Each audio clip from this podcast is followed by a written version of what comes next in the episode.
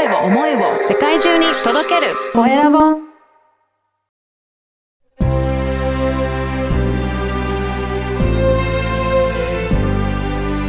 経営者の志こんにちは、コエラボの岡田です。今回はプレゼンコンサルの片岡哲也さんにお話を伺いたいと思います。片岡さん、よろしくお願いします。よろしくお願いします。まずは自己紹介からお願いいたします。はい、ありがとうございます。えー現在ですね、名古屋の方で、えー株式会社ワクワククリエイトの代表取締をしております、片岡と申します。えー弊社はですね、人の変化と成長ということをテーマに、えープレゼン作成の指導であったり、えープレゼン作成を通じたチームビルディングの研修等をやらせていただいています。どうぞよろしくお願いします。よろしくお願いします。ね、このプレゼンから、ね、チームビルディングということなんですけど、何かこういったことをやろうと思ったきっかけのことってあるんですか？そうですね。あの、やはり僕もたくさんの方のプレゼン指導っていうのを今までちょっとやらせていただいてたんですけども、はい。当初の皆さんやっぱ悩みっていうのが、なかなかこう自分のことをうまく伝えれないとか、もなんかこう資料に落とせないとか、そういう悩みでまず来られるんですね。で当然ですけど、やっぱそういった構成の作り方とか、デザインの作り方を教えていくんですけどもうん、やっぱ何より変わるのが、当然資料は変わるんですけど、うん。何よりやっぱ変わってったのが、あの人がこうどんどん自信を持っていくう、というか、はい。で、それっていうのが、やっぱプレゼン作りの中で、まあ、自分を知らないといけないし、商品のことも知らないといけないし、で言うとお客様のことも知らないといけないし、で、企業さんで言うとやっぱり会社のことを知らないと、自分のこう腹落ちした言葉になっていかないので、で。そこが見えてくると、どんどんこう人が変わって主体性が生まれたりとか、い積極性が生まれたりとか、もっとこういうふうにやってみたいんですけどっていうこうチャレンジする人がやっぱ出てきたので、はいな。のでこれをこう、ただ資料を作って終わりというよりも、うん作るということを通じて、こう、何か強いチームであったりとか、うん目指すチームができないかなっていうのがきっかけであやってますね。はいだ。から、やっぱり皆さん、意外とこの自信なかったりっていうのは、分かってない部分があるので、はっきりと言い切れないっていうところもあったりするんですそう。ですね。やっぱこう、僕もそうだったんですけど、まあ、自信がないと、なかなかこうなんです。行動もできないですし、で自信がないっていう理由の中に、あの、多分僕僕の感覚なんですけど、はい。頭の中の言葉がちゃんと言語化されてないうん。で、うん。まあ、それが言葉に変わっていくと、自分はこうしたいんだこういうのは嫌なんだっていうのははっきり見えてくると、うん結構やっぱ自信につながっていくので、はいはい。まあ、それはもう営業でも一緒かなといううん。感じですかね。はいこ。れを資料、プレゼン資料の作りを、まあ、通じて、いろんなことも調べたりとか、自分はどう思ってるんだっていうのを考えたりとかすることで、それで資料に落とすので、言語化もだんだんできていくようになるっていうことなんですかね。そうですね。そこがやはり、ガラッと変わっていくというか、まあ、やっぱ知ろうとするっていうことができてくると、全然変わるな、とありますね。そうなんですね。はい。じゃあ、そこから、まあ、またチームビルディングっていうところにも発展されてるようなんですけど、はいこれはどんな感じで繋がってくるんでしょうかね。チームビルディング。チームビル、なんで、プレゼン作りも、まあ、一人で作ってもらうんじゃなくて、チームとして作っていただくんですね。なるほど。はい。うん一つのテーマを、えー設定して、で、最終的にそれをあの、社長さんの前であったりとか、役員さんの前で発表してもらうっていう形になるので、うん。まあ、一つのゴールに向かって、じゃあこれだったらこうだよねと。か、うん。これだったらああだよねっていうのはやっぱ共有していくっていう過程っていうのもすごくあ大事になりますし、はい。まあ、時にはこうなんですか、いや、それは違う、あれは違うってことで、まあ、こう、まあ、対立とは言わないですけど、はいこう、意見のね、ぶつかり合いもあったりすると思うんですけど、けどやっぱそれっていうのはやっぱり、一つのものを作ろうとか、知ろうとするっていう結果なのでうん、結局それがこう、信頼関係を作ったりとか、ーっていうふうに繋がってるかなそうですね。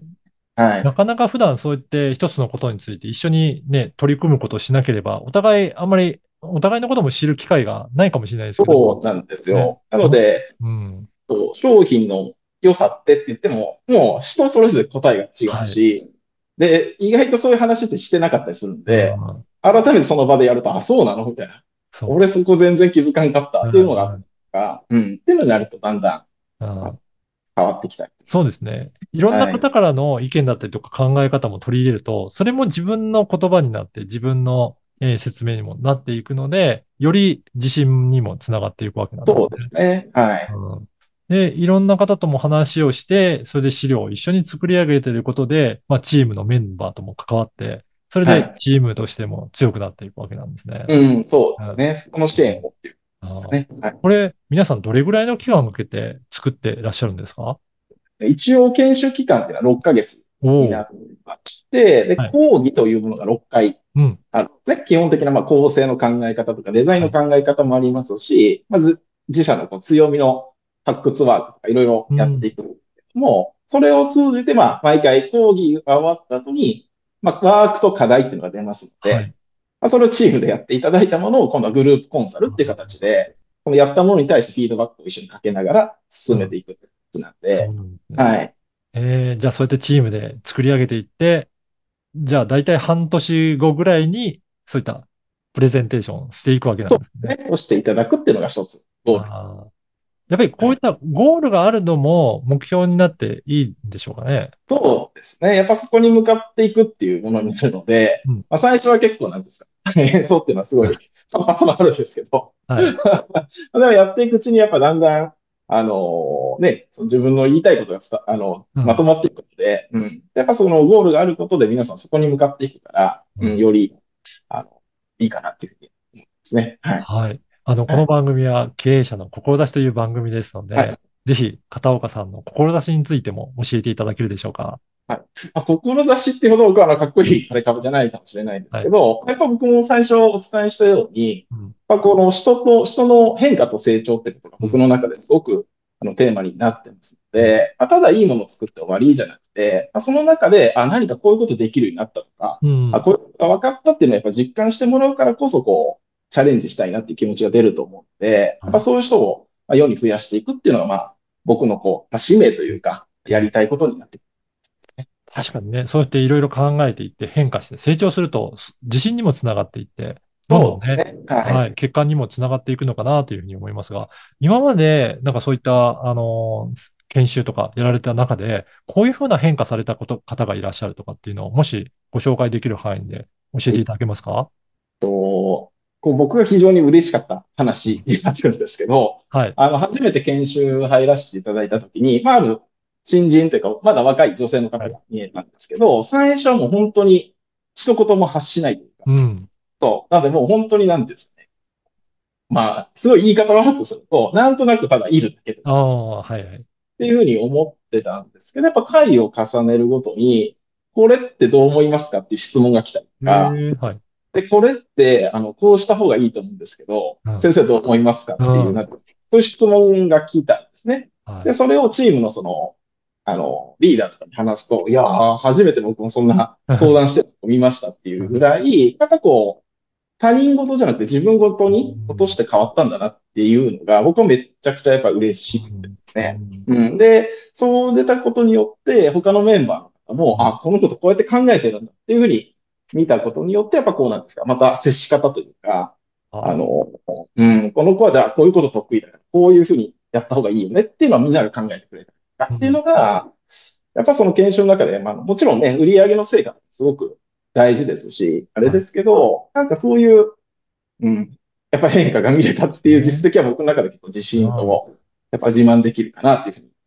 そうですね。やっぱりね、はいあの、片岡さんも特にね、えっと、注力されてる、まあ、変化と成長という部分でも、やっぱり検証を通じて、そうやって目の前で変わっていかれて、うん積極的になるっていうのが分かるっていうのはすごくいいですね。そうですね。それ本当嬉しかったですね。はい。そうするとやっぱりチームとしても、えーお互いのことがよくわかるので、成績にもつながりやすいっていうと部分もあるわけなんですかそうね。ですね。はい。で、さらにね、やっぱお互いのこと知るから、あ、この子はこれが得意だから、これをやってるなるほでど。今までは、なんでできてないのが、あ、うん。苦手だから、じゃあこれがこっちやればいいねっていうことなんですよね。うそういうのも見えてきたりするので、ううん。ん、そうなると、こう、関係性っていうのはすごくうん。いいな。いいですね。確かに、はい。そうやってお互いのことを知らないと、なんでできないのかもわからないまま、ずっとそこを指導することになりますけど、でも、こういうところが得意で、ここは苦手なんだっていうのをお互い分かれば、お互いサポートし合って、チームとしての力はすごく、えー上がっていくようになりますね。ね。はい。うんねぜひそういった変化を起こしたいという方いらっしゃれば、ぜひね、あのー片岡さんの、えーこのポッドキャストの説明欄に、えー URL を掲載させていただきますので、ぜひ、えー公式 LINE に登録いただけたらなと思います。ね。はい。よろしくお願いします。こちらではどういった発信されてらっしゃるんでしょうか？こっちだと、今だとこうね、プレゼンの作り方のまあテクニックとか、あまあ、使の使い方のテクニックっていう風には結構なってくるので、うんまあ、なんですか、見てもらうと、まあ、即次の日使えたりとか、えー、はい。言葉で使いたいとか、そういう方も全然いると思うので、はいはい。ぜひぜひ、あの、プレゼンの考え方とかもうん話させていただいてるし、あの、はい YouTube もありますので。リアルの顔が見たい方はぜひ。そうですね。はい。はい。ぜひ、は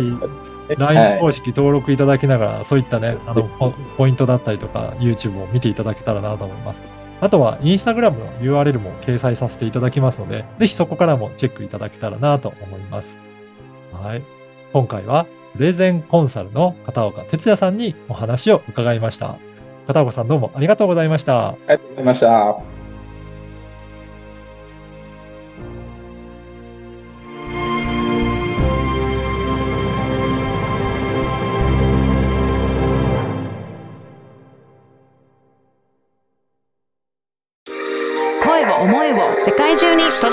声